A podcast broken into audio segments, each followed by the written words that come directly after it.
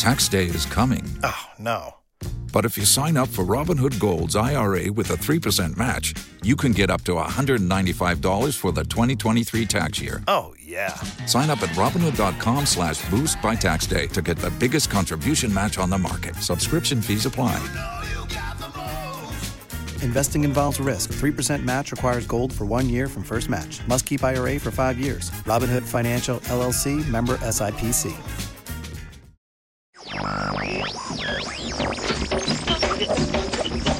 You've tuned in to Colombia Calling, your first stop for everything you want to know about Colombia.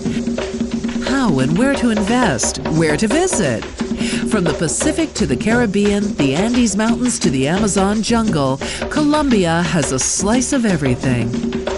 Shooting from the hip, answering the questions that need answering. Here's your host, the journalist and hotelier Richard McCall, shedding some light on the fashionable South American destination of Colombia. It's that time of the week again, folks. This is me, your host, Richard McCall, here in Mompos, Bolivar. That's five and a half hours south from Cartagena.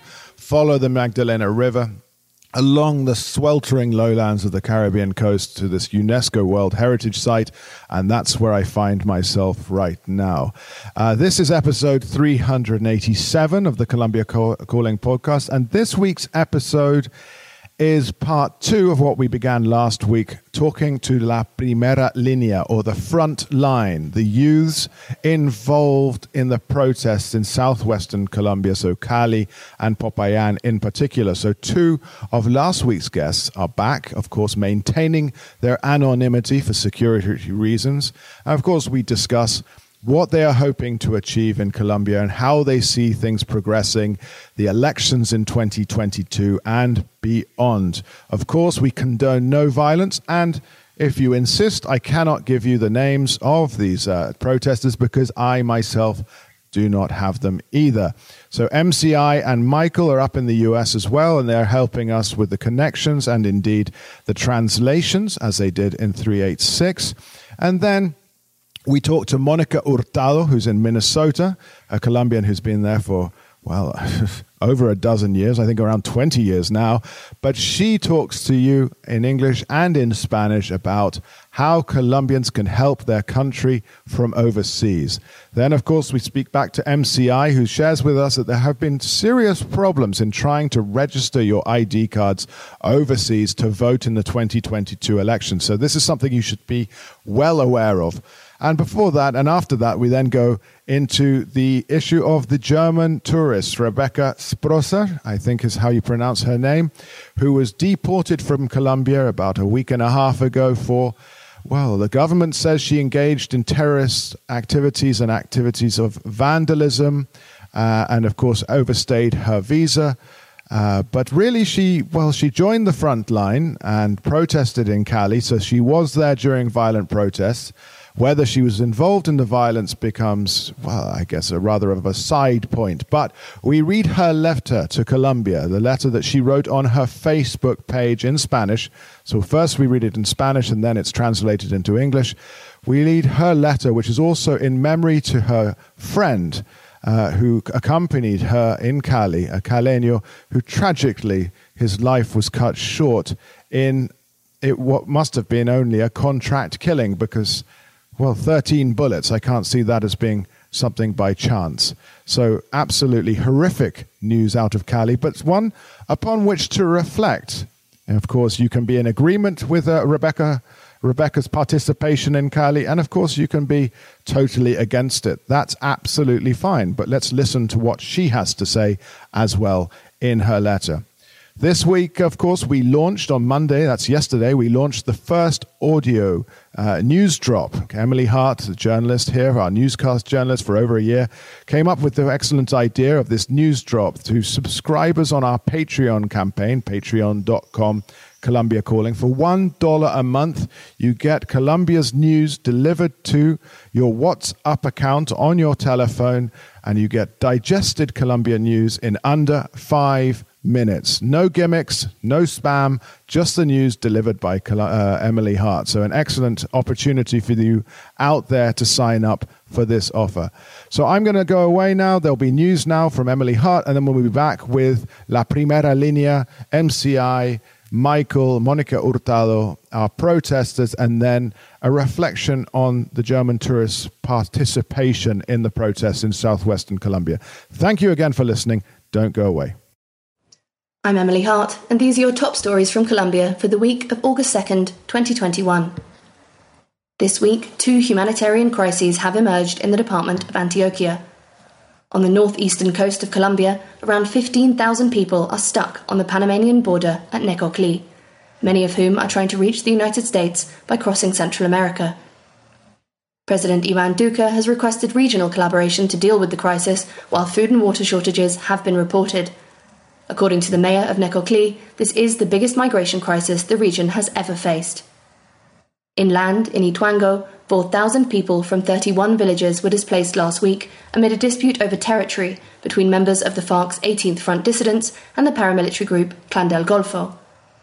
The government has sent in troops to the affected villages, and people have started to return to their homes, though many remain in shelters receiving humanitarian aid. The situation was exacerbated by reported cases of coronavirus among the displaced and rainy season weather, which caused around 50 landslides, blocking road access, as well as poor visibility, preventing access by helicopter. Colombia's national protests, known as the Paro, began three months ago, suffering an extremely violent state response, much of which was focused in the city of Cali. A damning new Amnesty International report verifies the extremity of the state response, which included police shooting live rounds into crowds of protesters, armed civilians working alongside complicit police forces, arbitrary arrests, attacks on indigenous process, sexual assault of protesters by police, and a militarized response driven by the policies of President Ivan Duque. The violence left at least 79 people dead and more than 1,900 people injured. The protest was sparked by a tax reform bill in April, but quickly mushroomed into a widespread anti government mobilization, protesting poverty, inequality, poor governance, and widespread violence. Colombia has now seen more than 50 massacres this year.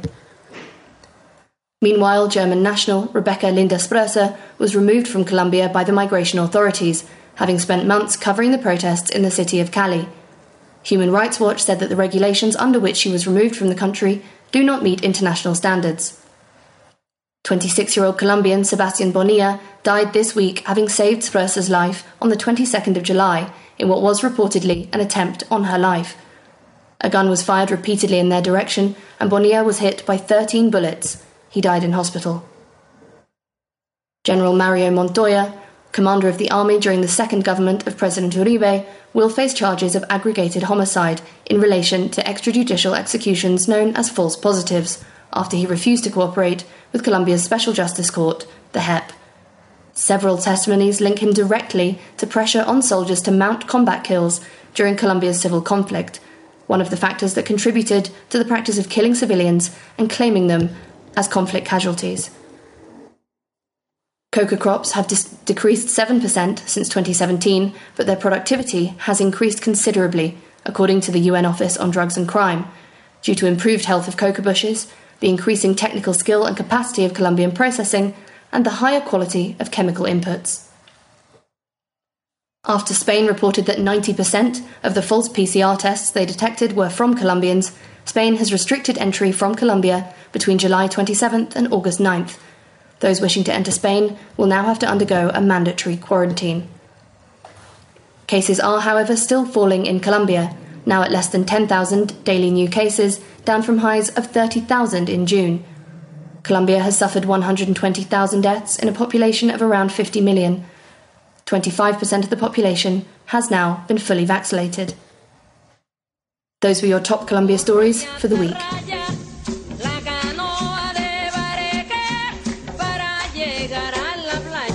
And we're back here. This is episode 387 of the Colombia Calling podcast. As I mentioned previously, our very special guests are the same as those from last week. We'll be talking to MCI. Uh, she'll be translating as well as Michael. There'll be our members of the Primera Linea in Popayan and uh, Cali talking to us from their respective towns and cities. And indeed, we'll be speaking also to Monica Hurtado up in the United States, who will be telling us, informing Colombians out there, how they too can help the situation in Colombia from overseas. We'll be talking also about voting, how to register. Uh, for the elections in 2022, Colombians overseas, if the problems, and indeed we'll reflect at the end on the expulsion of the German Rebecca Sprosa, who was, well, who affiliated herself with the front line of demonstrations in uh, Cali in May and June, and then, uh, of course, was deported from Colombia very recently. And, of course, surrounding her deportation, there was some very tragic news indeed. So I'm going to hand over now to MCI and the others.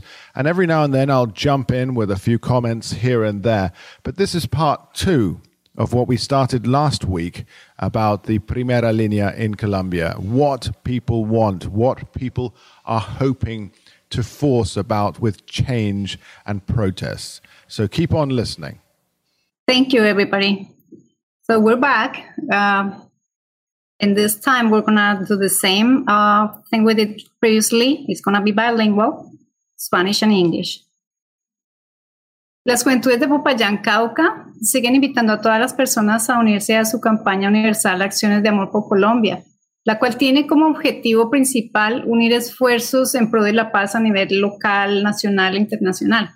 Ese proyecto permitirá crear y ejecutar actividades de educación para liberar la conciencia y actuar en favor de la comunidad sobre la situación actual de violencia en el país y las posibles soluciones.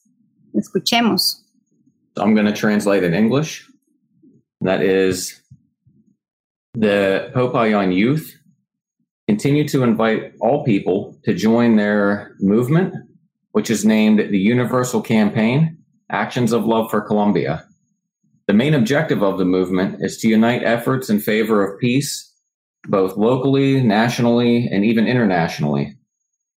Uh, the project aims to allow and, and to create mostly educational activities, the, the primary objective being to just raise awareness uh, and have peaceful acts within the community and bring about some possible solutions with the violent situation that's that's currently happening in the country. And now we're gonna bring invite Sunsu. He's gonna talk about how do we go from here. ¿De dónde iniciamos ahora? La violencia no puede continuar. Estas son algunas de las soluciones que proponemos para el siguiente gobierno, porque el presente no escucha. Nuestro punto de partida fue iniciar algunas acciones pedagógicas de amor por Colombia, Cauca y Colombia. Popayán, Cauca y Colombia, perdón. Por ejemplo, pidiendo a los manifestantes que salgan a las calles de manera pacífica. Como resultado, creamos un camino para seguir buscando más apoyo solidario de nuestros hermanos con Colombia. ¿De dónde partimos ahora? So he says, Where do we go from here? The violence cannot continue. We have some solutions that we want to present to the next government because we don't believe the current one is going to listen to us or help us. We're going to begin with educational actions of love um, especially for Popayan, Cauca, and all of Colombia. We want to encourage peaceful protests. We've created a path for people to continue looking for solidarity and support from our brotherhood worldwide for our country. Where do we go from here?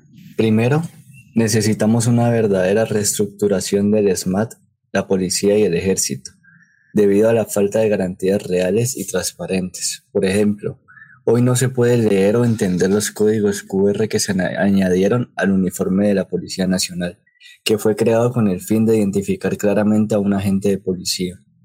Ahora, si uno de ellos está violando los derechos fundamentales de un civil, éste no puede leer el código QR del agente policial, debido a que no sirve para tal propósito. Solo se abre el aplicativo de la página de la Policía Nacional y lo lleva a otras cosas y lo enreda. First, what we need is a true restructuring of the riot police. The riot police in Colombia are named ESMAD. The normal police and the army, and due to a lack of real and transparent guarantees, Um, you cannot even understand or read the QR codes that were added to the uniforms of the National Police.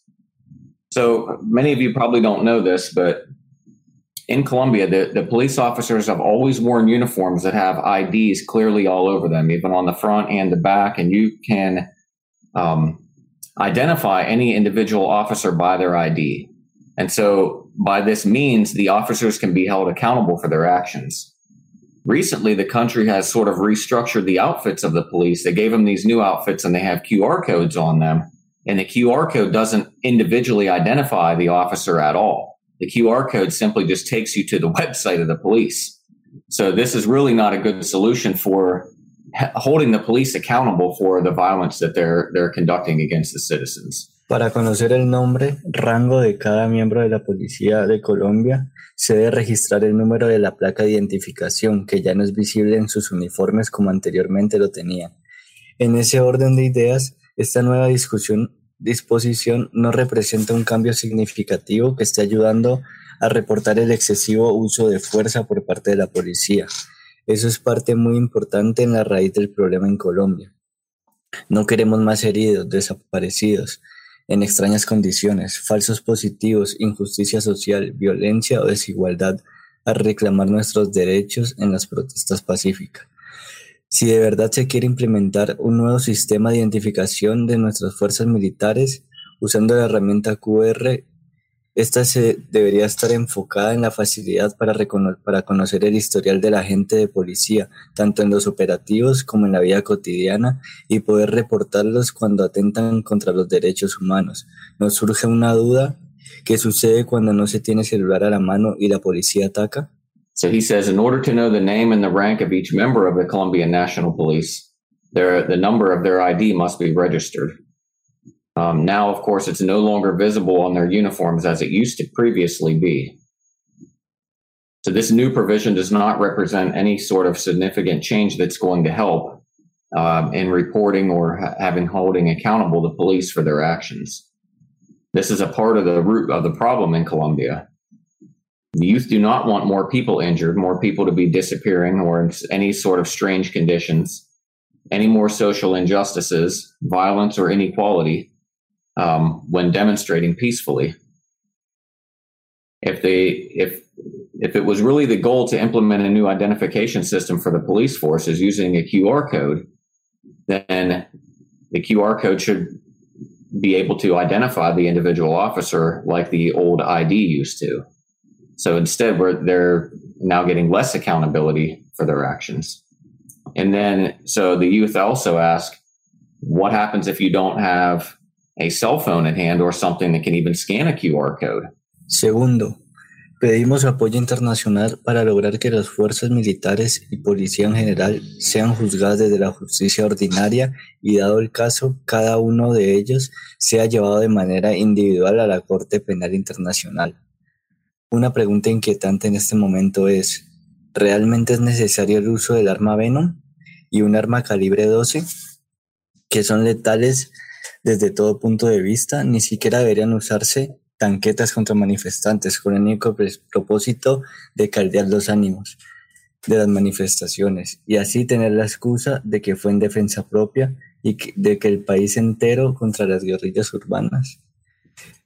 ¿Para qué crear más violencia post-conflicto? ¿Acaso no se firmó en Cuba un proceso de paz en el gobierno de Santos o era una pantomima del, del narcoestado? Second, we, the youth, are asking for international support to ensure that the military and police forces in general are judged from the ordinary justice system. If necessary, each one of them should be taken individually to an international criminal court. The disturbing question that we have at this point is Is the use of the venom weapon really necessary?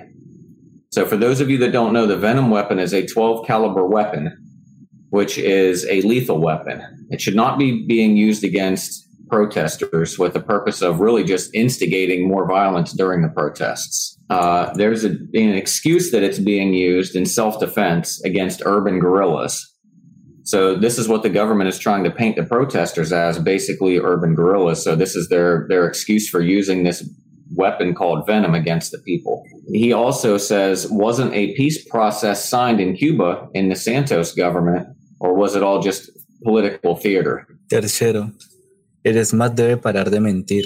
La violencia genera más violencia. Decir que el ESMAD solo actúa en situaciones de vandalismo es una total falacia.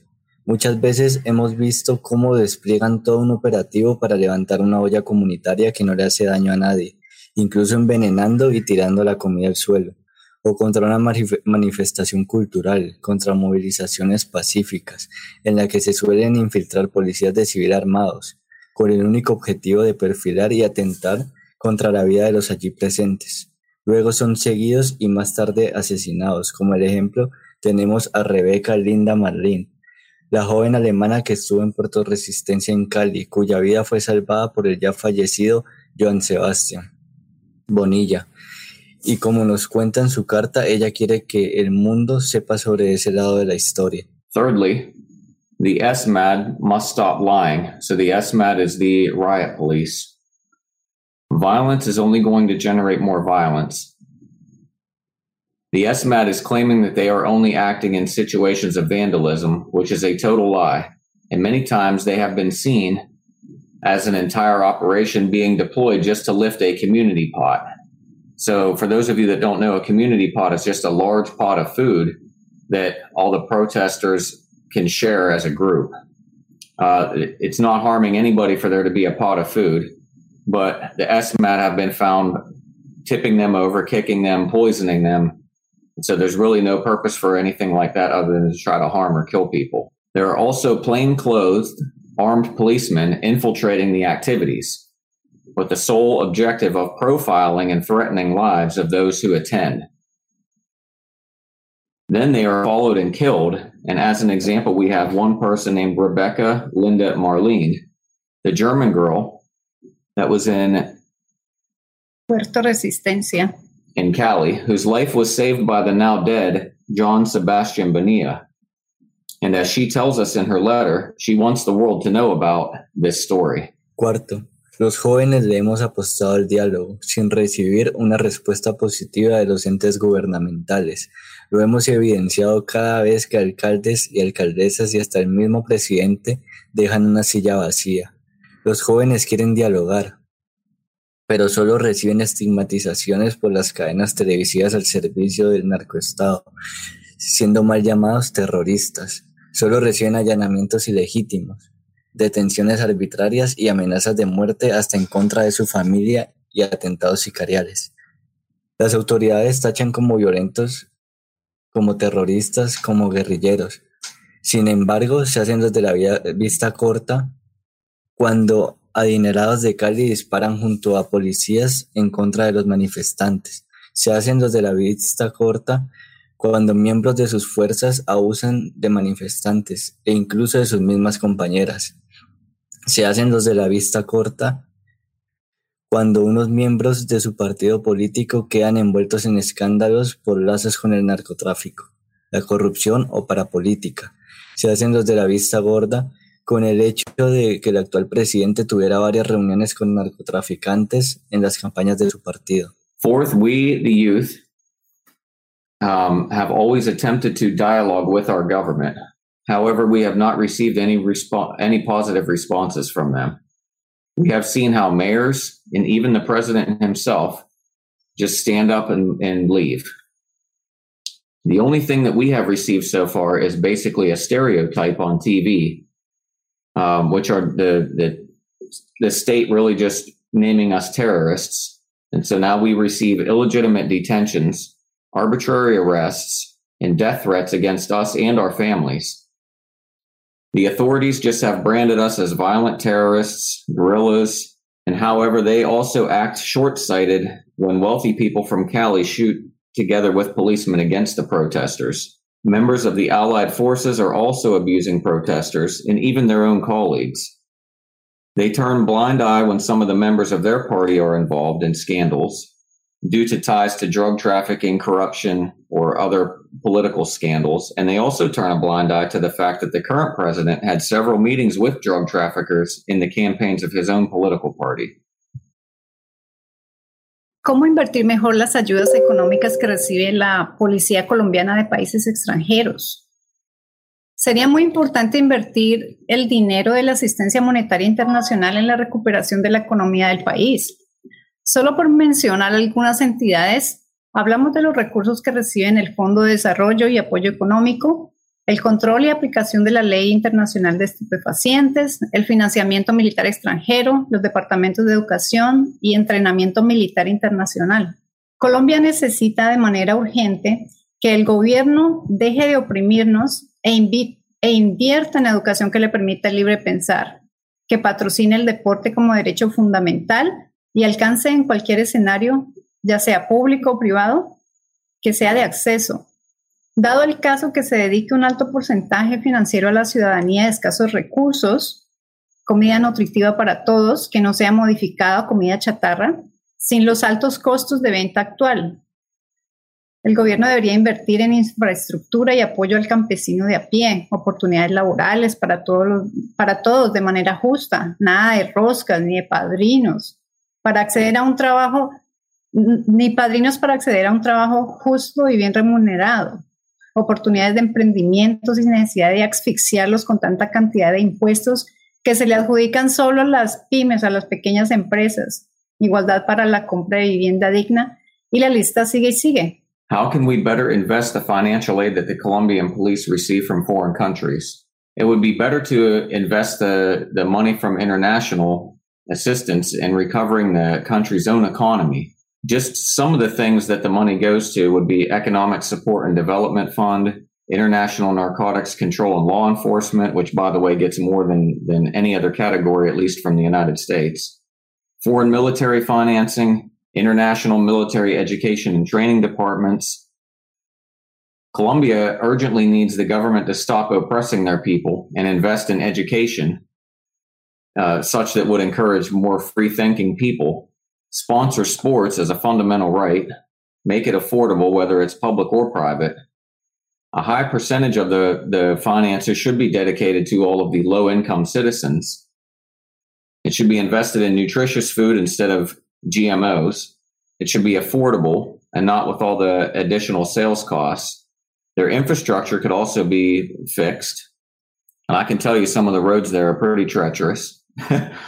it would be better spent on better job opportunities in a fair way to encourage more entrepreneurs.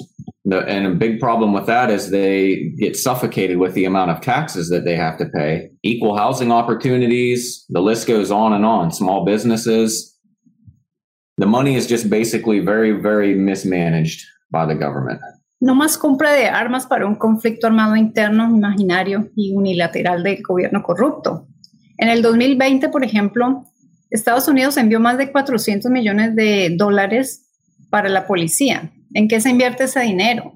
Para sorpresa de todos, ese dinero se usó en la compra de armas a países internacionales para usarlas contra los colombianos.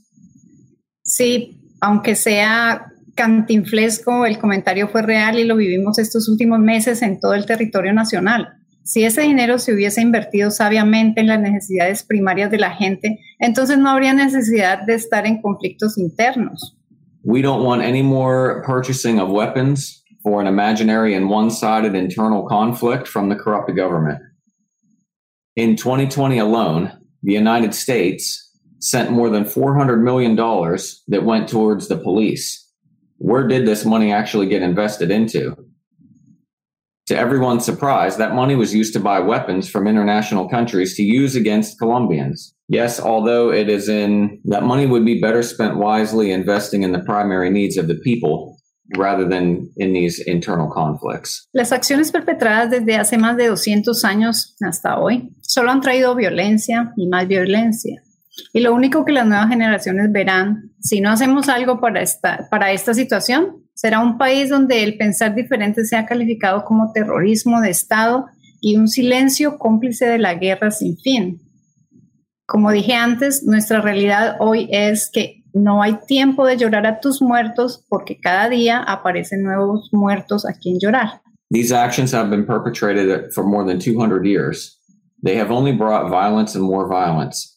And the only thing that the new generation is going to see is more violence if we don't do something to stop it. Right now in the country, any contrary thinking to what is the current status quo is classified as state terrorism. The government is silencing the people. It has just resulted in an endless war. The reality today is there is no time to mourn the dead because new dead appear every day. Con respecto a las elecciones presidenciales del 2022, lo único que queremos es primeramente educar al, votante para que esté más seguro de lo que va a hacer y sean unas votaciones totalmente pulcras, que la corrupción no tenga cabida desde el inicio hasta el fin. Vamos a contarle a nuestros hermanos a través de talleres pedagógicos qué es lo que realmente está en nuestras manos para cambiar el rumbo de nuestro país y que la violencia no tenga ninguna oportunidad de entorpecer al país y caminar juntos hacia la Colombia que día a día soñamos todos. Regarding the presidential elections of 2022, we wish to fully educate the voters so that they are conscious about what the, the candidate is going to do. The voting should be very neat and transparent, and, and there should be no corruption that should take place in any part of it. We wish to tell our people through educational workshops what is really in our hands to change the course of our country and that violence does not have any part in it. We want to walk together towards the Colombia that we all dream of day to day. La idea es que en lugar de únicamente dedicarnos a escuchar las propuestas de los próximos candidatos presidenciales, nuestro fin sea el de proponer a doble vía algunas propuestas reales para cambiar nuestra realidad actual, de que verdad de que sean en verdad atendidas esas necesidades que han sido ignoradas por tantos años y llevadas a cabo en su totalidad a lo largo del mandato presidencial. Somos el pueblo quien realmente demanda de manera urgente lo necesario en el país a nivel económico, tecnológico, cultural, político, social y de formación educativa, tanto básica como media y superior. Y somos nosotros quienes pagamos el precio para que el Estado haga bien su trabajo, pero eso se ha olvidado por muchas, por muchos a través de malos gobiernos que han precedido. Mucha gente ni siquiera tiene un conocimiento real de nuestros derechos y deberes que están plasmados en la Carta Magna, y por ello los políticos hacen lo que se les place con nosotros, ese abismal desconocimiento hace que los políticos se aprovechen de ella para convertirse en los verdugos que, que son hoy en día. The idea is that instead of only listening to the proposals of the presidential candidates, our aim would be to propose our own real needs and think of our own current situation in two ways. Those needs that have been ignored for so many years should be truly addressed and carried out in their entirety throughout the presidential term and that we should know that we are the people who really urgently demand what is needed in the country at an economic, technological, cultural, political, social, and educational level, with both basic, middle, and higher education, and that we are the ones that pay for the state to do all their work. This seems to have been forgotten through the many bad governments that have been preceded. Many people do not even have real knowledge of their rights and duties and that are embodied, embodied in the national constitution. Thus, politicians do as they please, and their abysmal ignorance makes politicians take advantage of us and to become the executioners that they are today. Se necesita un empoderamiento real de conocimiento antes de ir a las urnas. Vamos a educar al votante antes de. La ignorancia debe acabar. La realidad de este paro es que ha vuelto a develar de manera cruel y sin pena que la brutalidad policial impera al lado del narcogobierno, y aliados corruptos que no quieren escuchar al pueblo. Está tan permeada la corrupción en el Estado que ni siquiera desean respetar los acuerdos de paz firmados en La Habana. Nos preguntamos cada día todos los ciudadanos de a pie que amamos nuestro país, ¿quién es realmente la persona encargada de entrenar a la policía? ¿Quién da las órdenes? ¿Cuánto nos cuesta esto al país y qué? Se pudiera invertir de manera más razonable en lo que de verdad es importante y no mecateárselo quizás en cositas? A real empowerment of intellectuals and their collectives is needed before going to the polls. We wish to educate the voters beforehand. The ignorance must stop. The reality of this strike is once again revealed in a cruel way. The police brutality is going without penalties. The narco government and corrupt allies do not want to listen to the people. This corruption has so permeated the state, they do not even want to respect the peace agreement signed in Havana. We, the young people that love our country, ask ourselves every day who is really the person in charge of training the police? Who gives the orders? How much does it cost?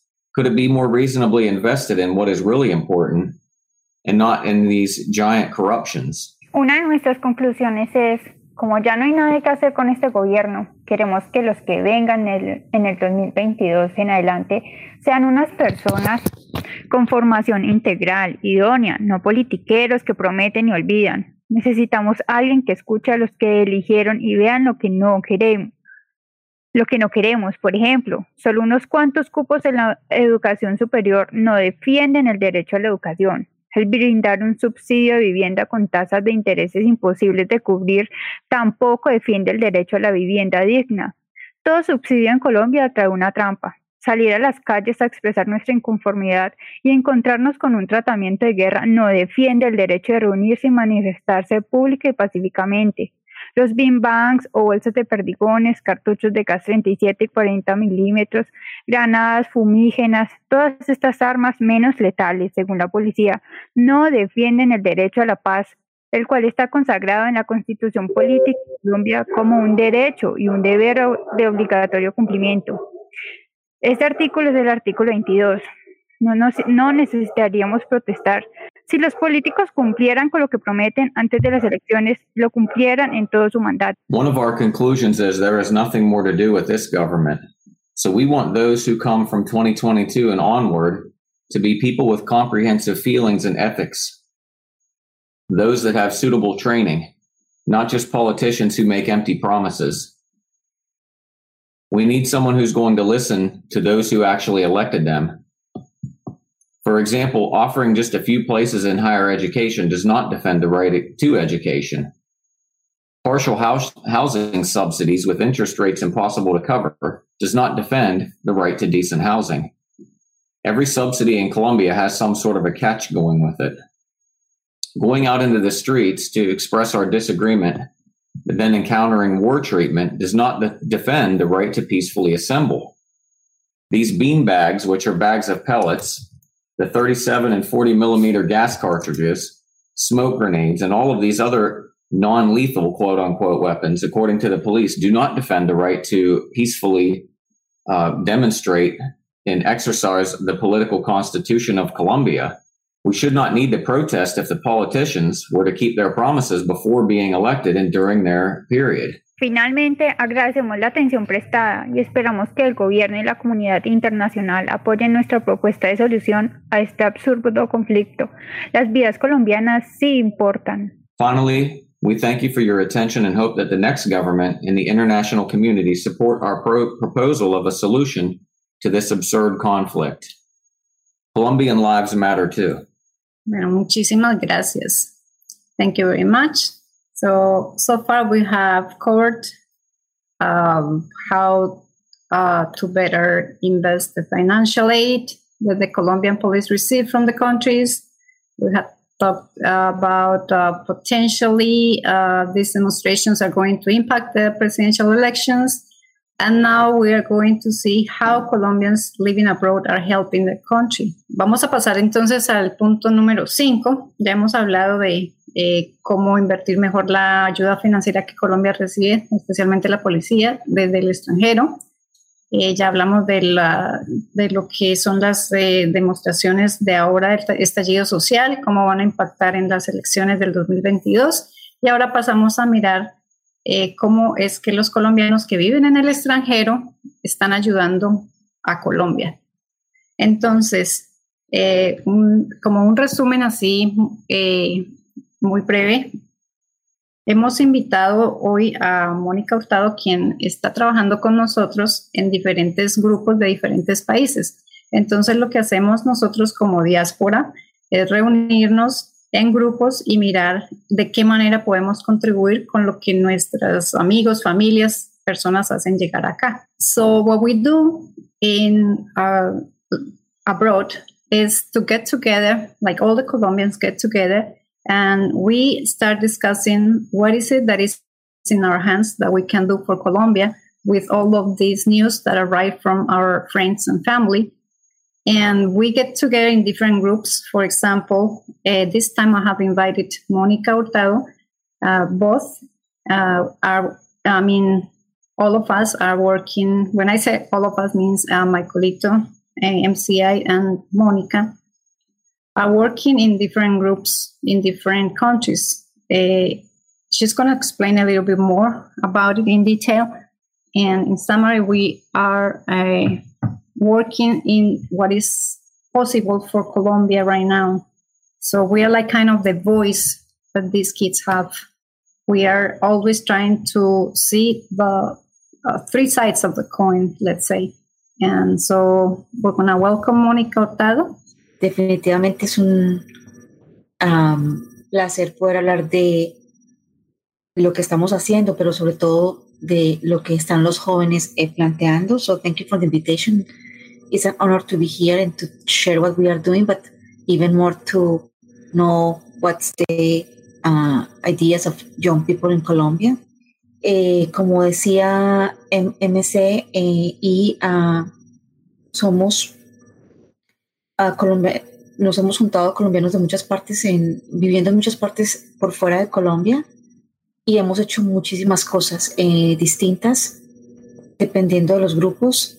Eh, so we are a bunch of Colombians in different places in the world uh, trying to do whatever we can do.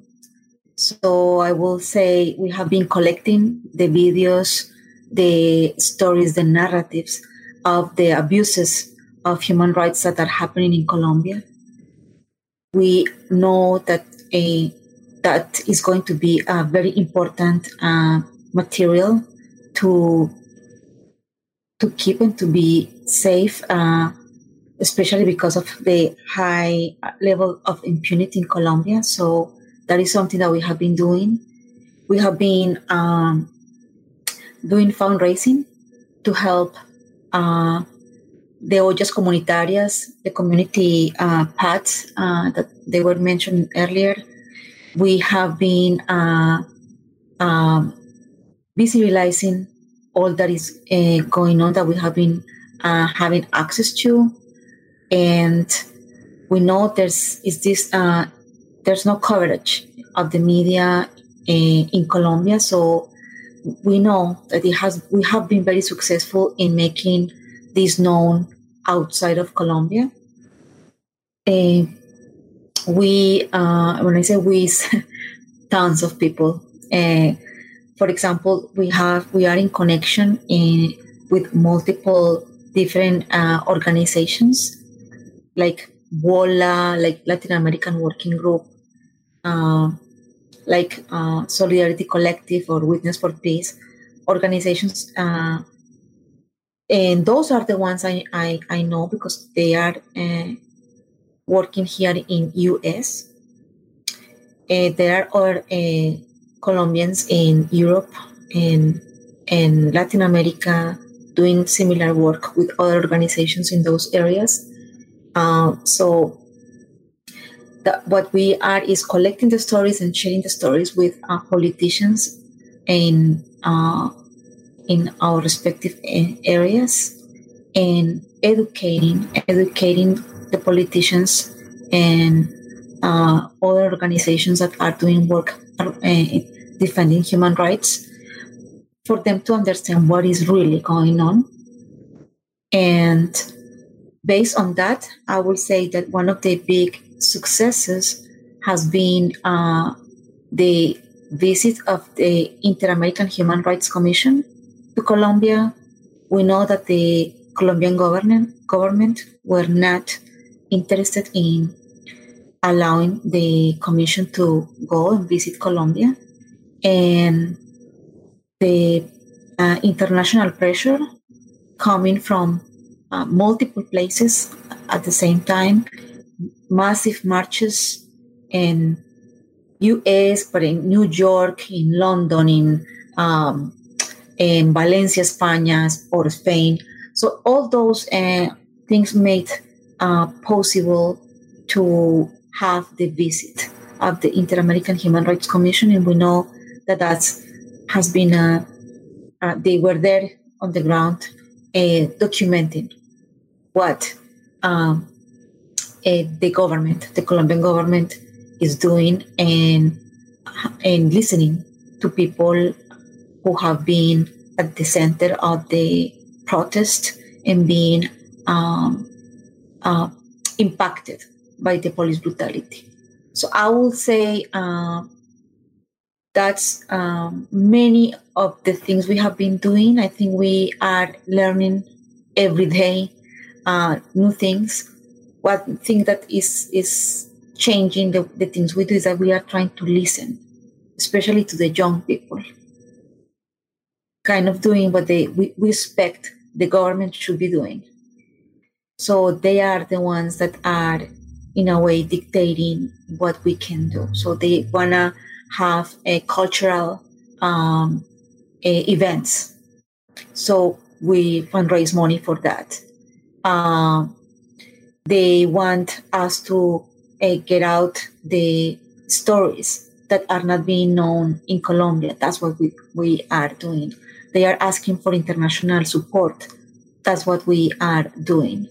So I will say um, what is coming, we don't know yet.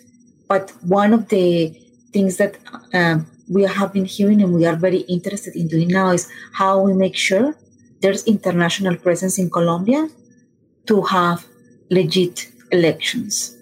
How we make sure that uh, whomever is the winner or the, whomever are the winners of elections are the ones elected by the people for real.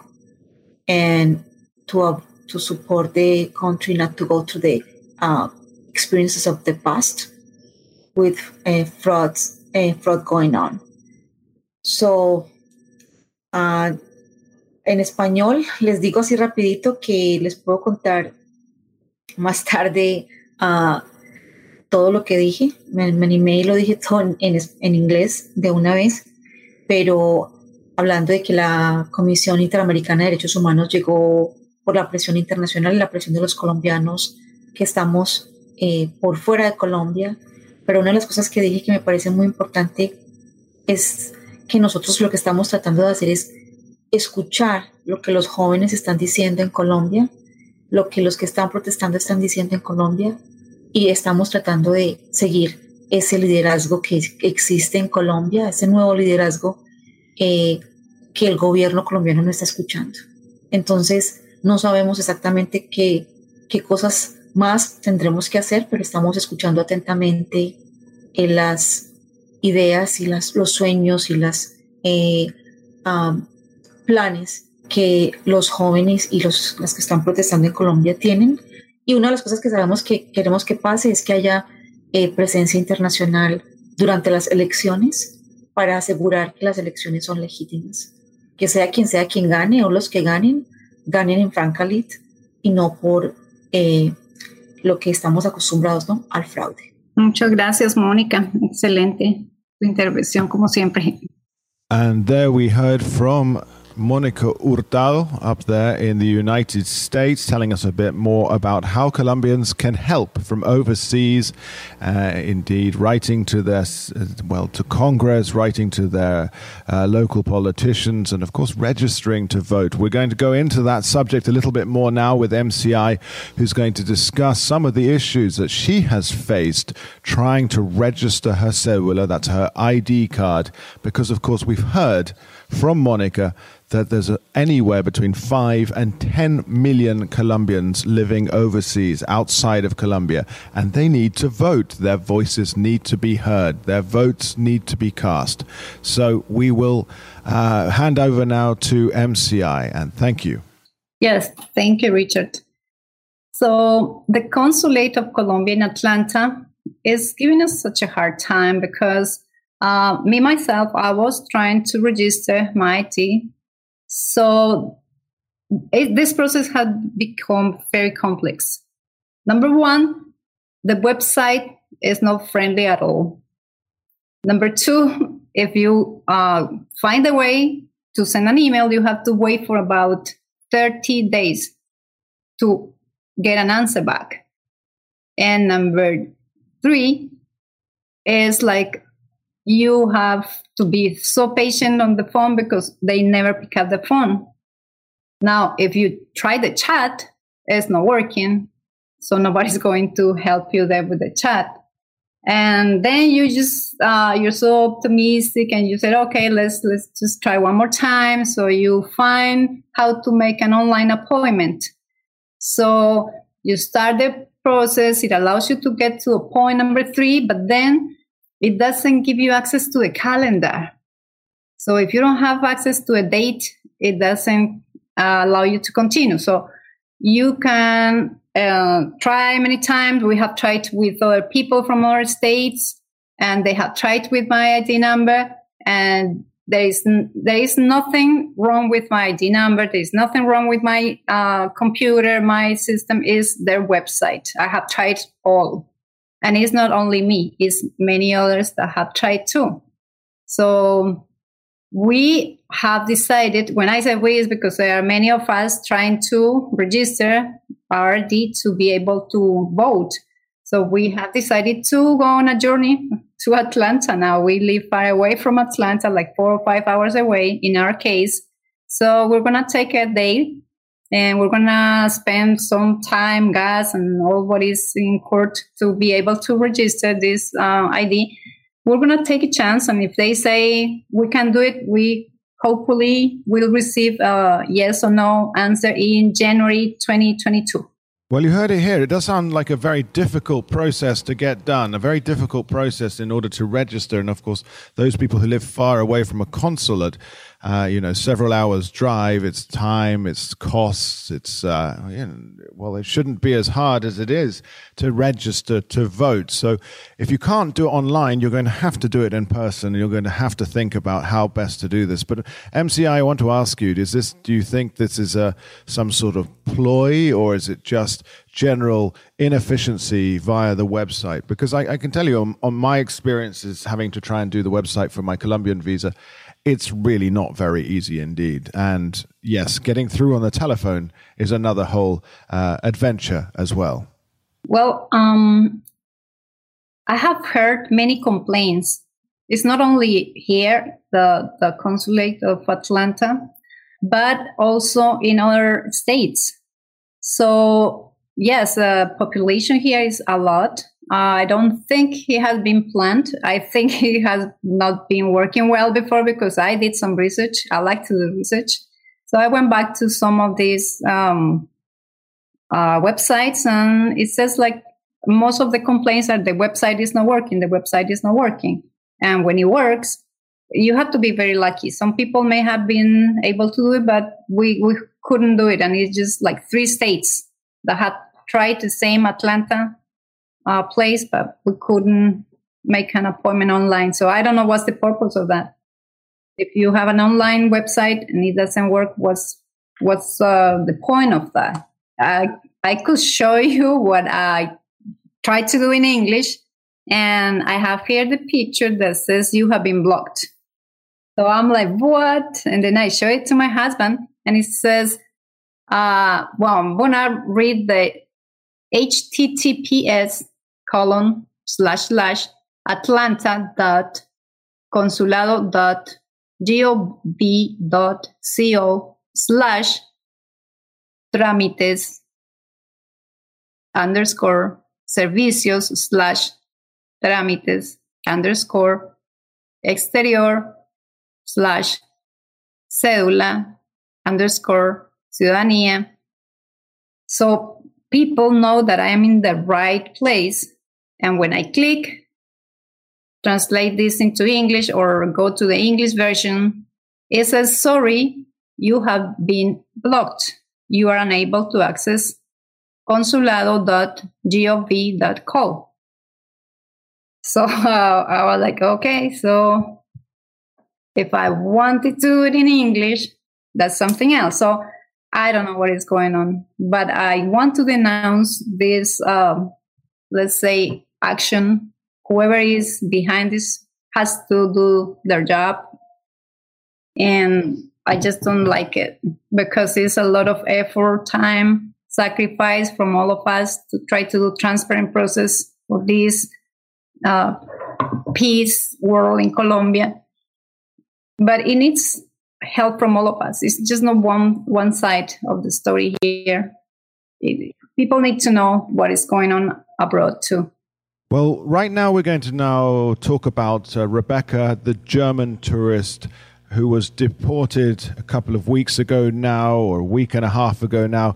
Uh, a lot of uh, scandal, a lot of controversy surrounding her affiliation to the Primera Linea or the front line in Colombia, in Cali. And then, of course, what has been going on ever since. She wrote on her Facebook page sort of like a love letter to Colombia. Also, it's a memorial in memory of her friend, the person who accompanied her around in Cali, who tragically lost his life, had been shot 13 times. We received 13 bullet impacts to his body in what the police are calling it was a robbery, but uh, Rebecca herself was with him at the time and managed to uh, escape with just scratches. But 13 bullets to me does not sound at all like a, a random act of violence for a robbery. And so I suppose in coming weeks and months, more truth will, will out. And there will be more facts that emerge around these things. But of course, Rebecca, a German, being involved in the front line, in the protest, has caused, well, it's divided Colombian opinion as to whether she should have been there or not, whether she had the right uh, I believe that everyone has a right to protest, and I believe that everyone has a right uh, to have an opinion. Uh, whether she was involved in the violent protests or not, uh, well, of course, she was there when protests went violent. Uh, the government has said that she overstayed her visa. They've said that she was involved in acts of terrorism and vandalism. Uh, and and well, basically, yes, it's, it, she stirred up a real hornet's nest when it comes to uh, this issue. So we're going to listen to her letter that was written on Facebook, first in Spanish, and then it will be translated into English. And I think you'll find it's quite powerful indeed. So over to you, MCI. Okay, so as you uh, as we said before, there are many of us abroad that have different groups are working in different countries and this petition has arrived to one of the, uh, the groups, anonym, well, anonymously, but uh, some of uh, the kids that are uh, Primera Linea are, they have requested us to read it. So we're to try to read what she wrote in uh, her Facebook page. You can find her as uh, Ray Linda Marlene Sprößer. And she said that I'm going to read first in Spanish and then we will read it in English. This is just a letter that um, she wants everybody to know. She wants the world to know about here, this story. El viernes 28 a las 7 y 40 pm murió una parte de mí. A las 7 y 40 de la noche tuve que embarcar el vuelo a Alemania y el momento cuando entré al avión falleció mi ángel de la guardia, John Sebastián Bonilla Bermúdez. Y quiero que todo el mundo sepa su nombre. Quiero que hasta el fin de este mundo se haga conocer su historia. Siento tanto dolor que no sé cómo sobrevivir. ¿Cómo aguantar este dolor que me mata adentro? Y es lo más fuerte que he sufrido en mi vida. Recibí el mensaje de su partida cuando el avión iba a despegar. Primero, no pude respirar y pensé que mi corazón iba a dejar de latir. Pero después de algunos segundos empecé a gritar y gritar y llorar sin parar. Estuve en la última fila del avión y hasta que la primera fila con sus 250 pasajeros escucharon mis gritos y así hice que los pilotos cancelaran y despegué. Nadie me podía calmar hasta que el capitán vino para tratar de consolarme. Seguí gritando y llorando por los próximos 12 horas del vuelo y les juro que no aguanto más muertos. Pensé que voy a morir con él en este avión. Aterricé en, el, en Alemania viva, pero muerta por dentro. Después, tuve que esperar hasta que todos los pasajeros hayan desembarcado. Y en vez de estar enojados por las molestias que causé durante todo el vuelo, cada uno nos aplaudió, nos agradeció y nos abrazó, algunos llorando por nuestra dedicación y voluntad. imperpérita. Ahora les suplico con todo mi ser hacer conocido la vida de Joan Sebastián Bonilla Bermúdez. Aunque recordar todo esto es lo que, aunque recordar todo esto es lo que más me duele, igual es lo más importante para mí en este momento. Les voy a contar la verdad sobre los hechos, aunque ya por solamente expresarla me pongo en peligro. Conocí a John Sebastián Bonilla Bermúdez el 3 de mayo de mi primer día en Puerto Resistencia. Lo conocí como la persona más firme y dedicada a la causa, a cambiar su país, a construir un futuro mejor para Colombia, para nuestros hijos y para la próxima generación por venir. Él dio todo para su país, cada día y noche, hasta su propio pecho y vida. Lo conocí como la persona más noble y valiente que existe en este mundo. Desde el primer día le he tenido tanto respeto y lo admiraba con todo lo que soy. Lo conocí como una persona de valores, con coraje, como nadie lo tenía. Un hombre de verdad que sabe hacer las cosas bien. Lo conocí como una persona que habla con el corazón en su mano y nunca nadie en mi vida jamás me dio abrazos tan largos y sinceros como él. Se convirtió en nuestra costumbre que compartíamos cada día de nuevo cuando nos veíamos en Puerto Resistencia y que nos hizo olvidarnos de todo por algunos segundos. Él me permitió tener el honor de conocer su gran corazón y su alma, y les juro que jamás he visto algo tan hermoso. Si me preguntan quién era para mí, ¿conocen este amor incondicional que igual existe entre una mamá y su hijo o entre Dios y sus seres humanos? Lo único que, que jamás quería fue verlo feliz. Lo único que, jamás quería fue verlo feliz. Ver su sonrisa y verlo lleno de amor. Lo que tuvimos fue amor por la causa, un amor platónico que compartimos por luchar codo a codo y él siempre y en cada momento me trató con todo el respeto de este mundo. Hay una cita que me gusta mucho, se las dejo por acá. No es como el amor a primera vista en realidad, es más como si la gravedad se moviera de repente, ya no es la tierra que te retiene aquí, ella es quien lo hace.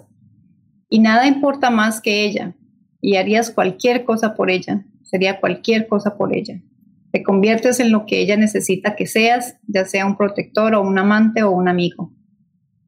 Cuando empezaron las amenazas de muerte contra él por su dedicación a las protestas, yo traté con todo de convencerle que se aleje de Puerto Resistencia, pero él estaba tan comprometido a la causa, tan enfocado a mejorar su país que primero no aceptó ningún consejo.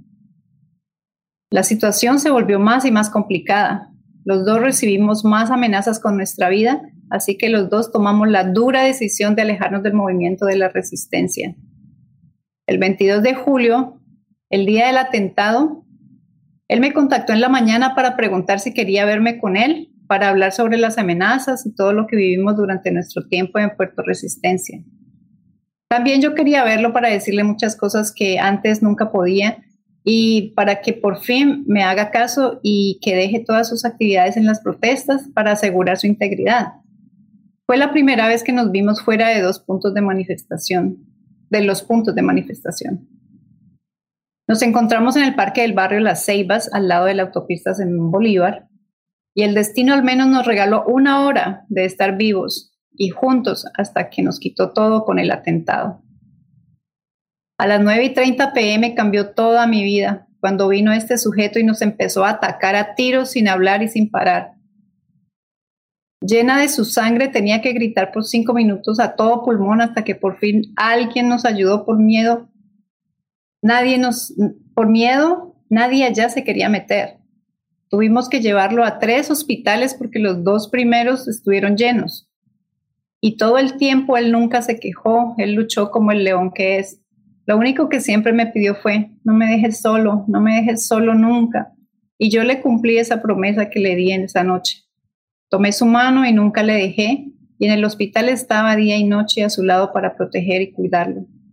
Me dijeron que iban por mí, que me van a buscar en el hospital y matar a mí también por seguir viva. Yo le respondí que así será entonces, pero que nunca lo voy a dejar como él nunca me hubiera dejado a mí hasta que me detuvieron y me, expulsaron. Cuando vino el mensaje de su muerte me quedé sin aire. Después, cuando por fin podía respirar de nuevo, mis primeras palabras fueron, Él murió porque yo le dejé solo. Y las grité por todo el avión, pero el dolor más insoportable todavía es nunca haber podido despedirme de Él. El funeral está por empezar en estos momentos y lo único de mí que le va a acompañar es mi casco que siempre llevé conmigo y que ahora está en las manos de su hermosa mamá. D.E. Dios da sus batallas más duras a sus guerreros más berracos. John Sebastián Bonilla Bermúdez luchó tan fuerte y bravo por 142 horas. Él dio su vida por su patria y por ustedes que su muerte nunca sea en vano. Desde lo más profundo de mi alma le suplico a toda Colombia, no más muertos, no más sangre, no más odio, no más guerra entre nosotros mismos. Todos somos pueblo y el amor siempre será la respuesta. Y lo único que quiero decir a quienes lo asesinaron a sangre fría es que ensuciaron el nombre de Colombia a nivel mundial con vergüenza porque mataron a un gran guía y líder con un corazón puro y junto a él una parte de mi vida. Pero también lo han convertido en una leyenda y ahora está inmortal. Me regalaron este dolor profundo que voy a sentir hasta el resto de mi vida. Ojalá que les dé la satisfacción que buscaban, que solo Dios les juzgue y brinde su castigo merecido, pero al cielo nunca van a llegar jamás. Amén. Compartir sobre su vida y dejar este mundo Saber que Él fue uno de los seres humanos más extraordinarios que he conocido en mi vida es lo único que me mantiene viva ahora. Y yo estoy dispuesta a aguantar todo el dolor y nunca me arrepentiría de haberlo conocido. Llegar a Puerto Resistencia fue lo mejor que me ha pasado porque me trajo a Él. Y estoy agradecida por eso. Y lo digo con todo mi orgullo, aunque el dolor plenamente me está matando. Saber que por su homicidio homicidio, probablemente nunca habrá justicia en Colombia, me está partiendo el corazón en pedazos. Por eso les pido que por favor ayúdenme para que su muerte al menos no haya sido en vano, sino el inicio del cambio pacífico en este país. Dejarlo ser conocido como el héroe que es. A su familia y a mí nos ayudará a sobrevivir. Pero ahora saben que hubo un hombre llamado John Sebastián Bonilla Bermúdez y que Él me salvó de todas las formas posibles que alguien puede ser salvado. Ni siquiera tengo una foto junto a Él. Lo único que jamás vamos a tener son estas dos capturas de pantalla. La entrevista del 25 de mayo que me hizo don Alberto del Canal 2, cuando él nunca se fue de mi lado, y el 22 de julio en el hospital universitario, cuando yo nunca me fui del lado de él. Esta publicación va en honor y el nombre de cada herido y muerto que ha sufrido en Colombia desde el 28 de abril de 2021, cuando empezó el paro nacional. Que ninguna víctima se quede en silencio, que cada nombre sea recordado para siempre. Caleño líder del Container 1 Puerto Resistencia presente. Linda Marlene Sprößer. And now we're going to see the version in English. Yeah, so I'm going to read the letter in English now. On July 28th at 7:40 p.m., a part of me died. At 7:40 that night, I had to board a flight to Germany. The moment when I entered the plane, my guardian angel, John Sebastian Bonilla Bermudez, passed away, and I want everyone to know his name. I want his story to be known until the end of the world. I feel so much pain that I do not know how to survive. How do I endure this pain that kills me from the inside? This is the strongest thing that I have suffered in my entire life. I got the message during my departure right when the plane was about to take off. At first, I couldn't breathe, and I thought my heart was going to stop beating. But after a few seconds, I started screaming and screaming and crying, literally nonstop. I was in the last row of the plane, and everyone, even those in the front, all 250 passengers, heard my screams. I even made the pilot cancel the takeoff. No one could calm me down, and even the captain himself came to try to comfort me. I kept screaming and crying for the next 12 hours during the flight, and I swear I can't take any more death. I thought, I'm going to die also, right here on this plane. I landed in Germany alive, yet I was dead inside. I had to wait until all the passengers had disembarked. But instead of being angry at the inconvenience I had caused all of them during the entire flight, each of them applauded, gave thanks and hugs, some even crying too, for the dedication and undaunted will. Now I beg you with all of my being to make the life of John Sebastian Bonilla Bermudez known. Although remembering everything is what hurts me the most, it is still the most important thing to me right now. I'm going to tell you the truth and the facts, although just by expressing it, I put myself in danger. I met John Sebastian Bonilla Bermudez on May 3rd, on my first day in Puerto Resistencia. I knew him as the most firm and dedicated person to the cause of changing his country, to building a better future for Colombia, for the children, and the next generations to come. He gave everything for his country, every day and night, even his own heart and life. I knew him as the most noble and courageous person that exists in this world. From the first day, I have had so much respect for him, and I have admired him with everything that I am. I knew him as a person of values, with courage like no one else has, a real man who knows how to do things well. I knew him as a person who speaks with his heart, and no one in my life ever gave me hugs as sincerely as he did. Hugging became kind of our habit that we shared every day when we met in Puerto Resistencia. Hugs made us forget everything for a few seconds. He allowed me the honor of knowing his great heart and soul, and I swear I've never seen anything so beautiful as that. If you ask me, who was he to me? I would say, Do you know what unconditional love is? It is the same between a mother and her child, between God and his human beings. The only thing I ever wanted to see was him be happy, to see his smile and see him full of love. What we had was a love for the cause, a platonic love that we share for fighting side by side. He always treated me with all the respect in the world. There is a quote that I really like, and I wish to share it with you here. It's not like love at first sight, really. It's more like gravity is suddenly moving. It's no longer the earth that holds you here. She's the one who does it. And nothing matters more than her. You would do anything for her, and you would be anything for her. You become what she needs you to be, be it a protector, a lover, or a friend. When the death threats against him began for his dedication to the protests, I tried hard to convince him to stay away from Puerto Resistencia. But he was so committed to the cause, so focused on improving his country, that he wouldn't take any of my advice. The situation became more and more complicated, and we received more threats against our lives, so we both made the tough decision to move away from the resistance movement. On July 22nd, the day of the attack, he contacted me that morning to ask if I wanted to meet him to talk about the threats and everything else we had experienced during our time there. I also wanted to see him and tell him things that I never could before.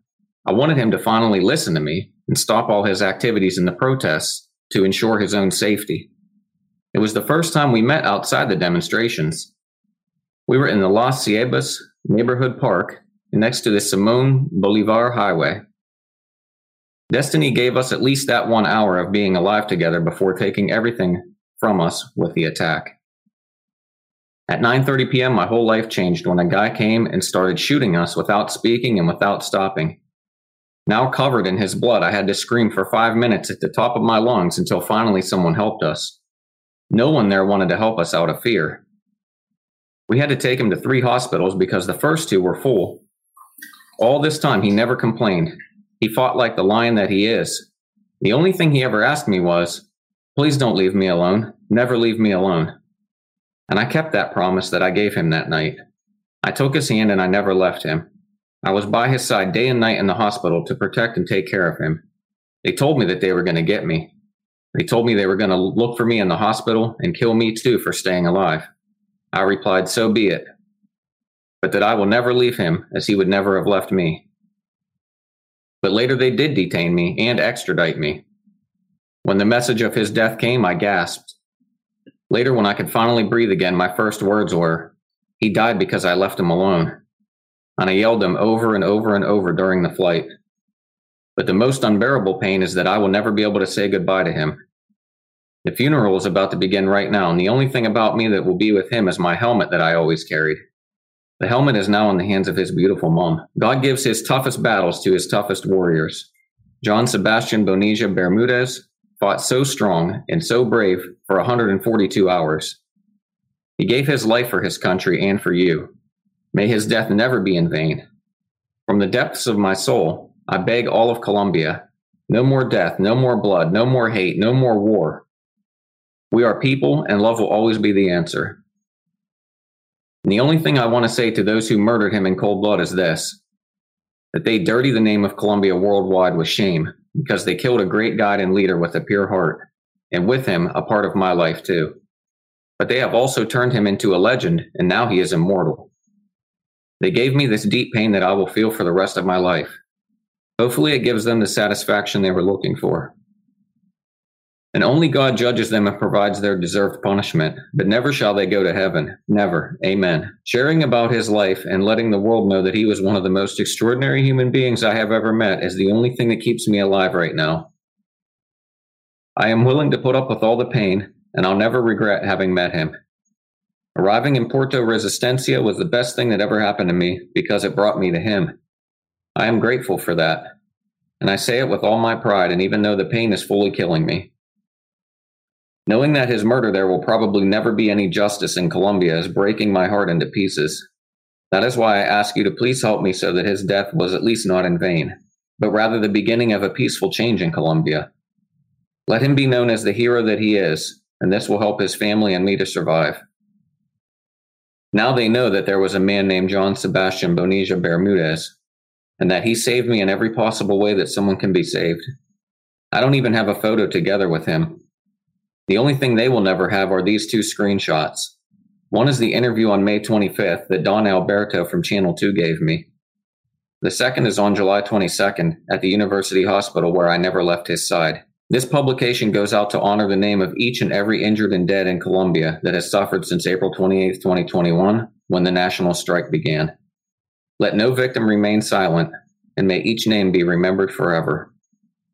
Caleño leading container 1, Puerto Resistencia Presente. Thank you, MCI, for reading that in Spanish, and thank you, Michael, for the translation into English. As you'll note, it's a very powerful, uh, emotive piece of writing that was on her Facebook page.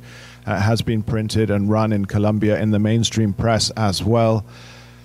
Um, well, we can all have an opinion on whether Rebecca was correct in her actions of sort of joining up to the protests was she behaving like a European Che Guevara coming out and to, you know, sort of participating in error in something that she didn't fully understand? I know plenty of people that think the same, uh, think that. Uh, or was she someone trying to raise the profile of a situation that is untenable in Colombia in a demonstration of solidarity to impress upon the world that the issues in Colombia are, well, greater than anyone could possibly have imagined. So, I mean, you're welcome to your own thoughts on these. So, this has been episode or part two of our two part series on speaking to the Primera Linea and speaking to people campaigning from overseas. So, we not just had people from the front line in uh, southwestern Colombia same people as last week, uh, of course, maintaining their anonymity and talking to us about how they wish things to change, how they wish to see things altered for an improvement in Colombia for future generations. Of course, we heard from Monica Hurtado up there in Minnesota telling us about how Colombians can help from overseas. We heard from MCI regarding the difficulties people are encountering in registering their ID cards to vote. Of course, this is incredibly important. However, way you vote, whichever way you vote, get out and vote. It doesn't matter. Register those cedulas, those ID cards. And of course, a big thank you to Michael for his patience and translations and reading, um, reading out the translations for us here. So, plenty, plenty to think about on this episode 387 of the Colombia Calling podcast. Changing the topic somewhat, thank you again to Emily Hart for the news segment. And how about that news drop now on Mondays, exclusive to subscribers on Patreon of the Colombia Calling podcast. That's $1 a month, and you get direct to your telephone a news audio file, an audio file with Colombia News. So everything you need to know about what's going on in Colombia in under five minutes in an audio file, news that has been collated and it's been digested and interpreted for you right to your phone. So perfect for, let's say, a little journey. I don't know, jumping on the bus, sitting in the car, what have you. Yeah, sign up. So go to patreon.com Colombia Calling for the $1 tier you can get that delivered to your phone on a weekly basis. So it's a pretty awesome, pretty awesome deal we've got there. And that was all Emily Hart, our journalist, our newscaster. That was her idea. And so we're striving and driving ahead with this big plan. Uh, next week, we'll be back, of course, with episode 388 and discussing more things Colombia related. Please get in touch if you'd like to hear from anyone in particular or like a subject um, dealt with. You know, of course, we're open to all suggestions here at the Colombia Calling podcast. So, thank you again for listening. Thank you to all the participants this week. Stay safe, stay well, and of course, have a good week. Bye bye.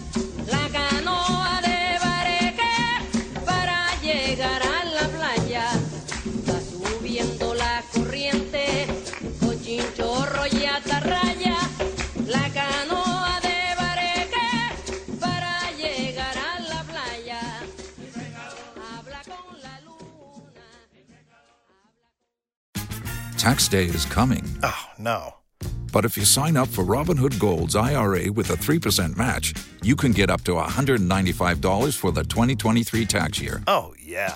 Sign up at Robinhood.com slash boost by tax day to get the biggest contribution match on the market. Subscription fees apply. Investing involves risk. 3% match requires gold for one year from first match. Must keep IRA for five years. Robinhood Financial LLC member SIPC.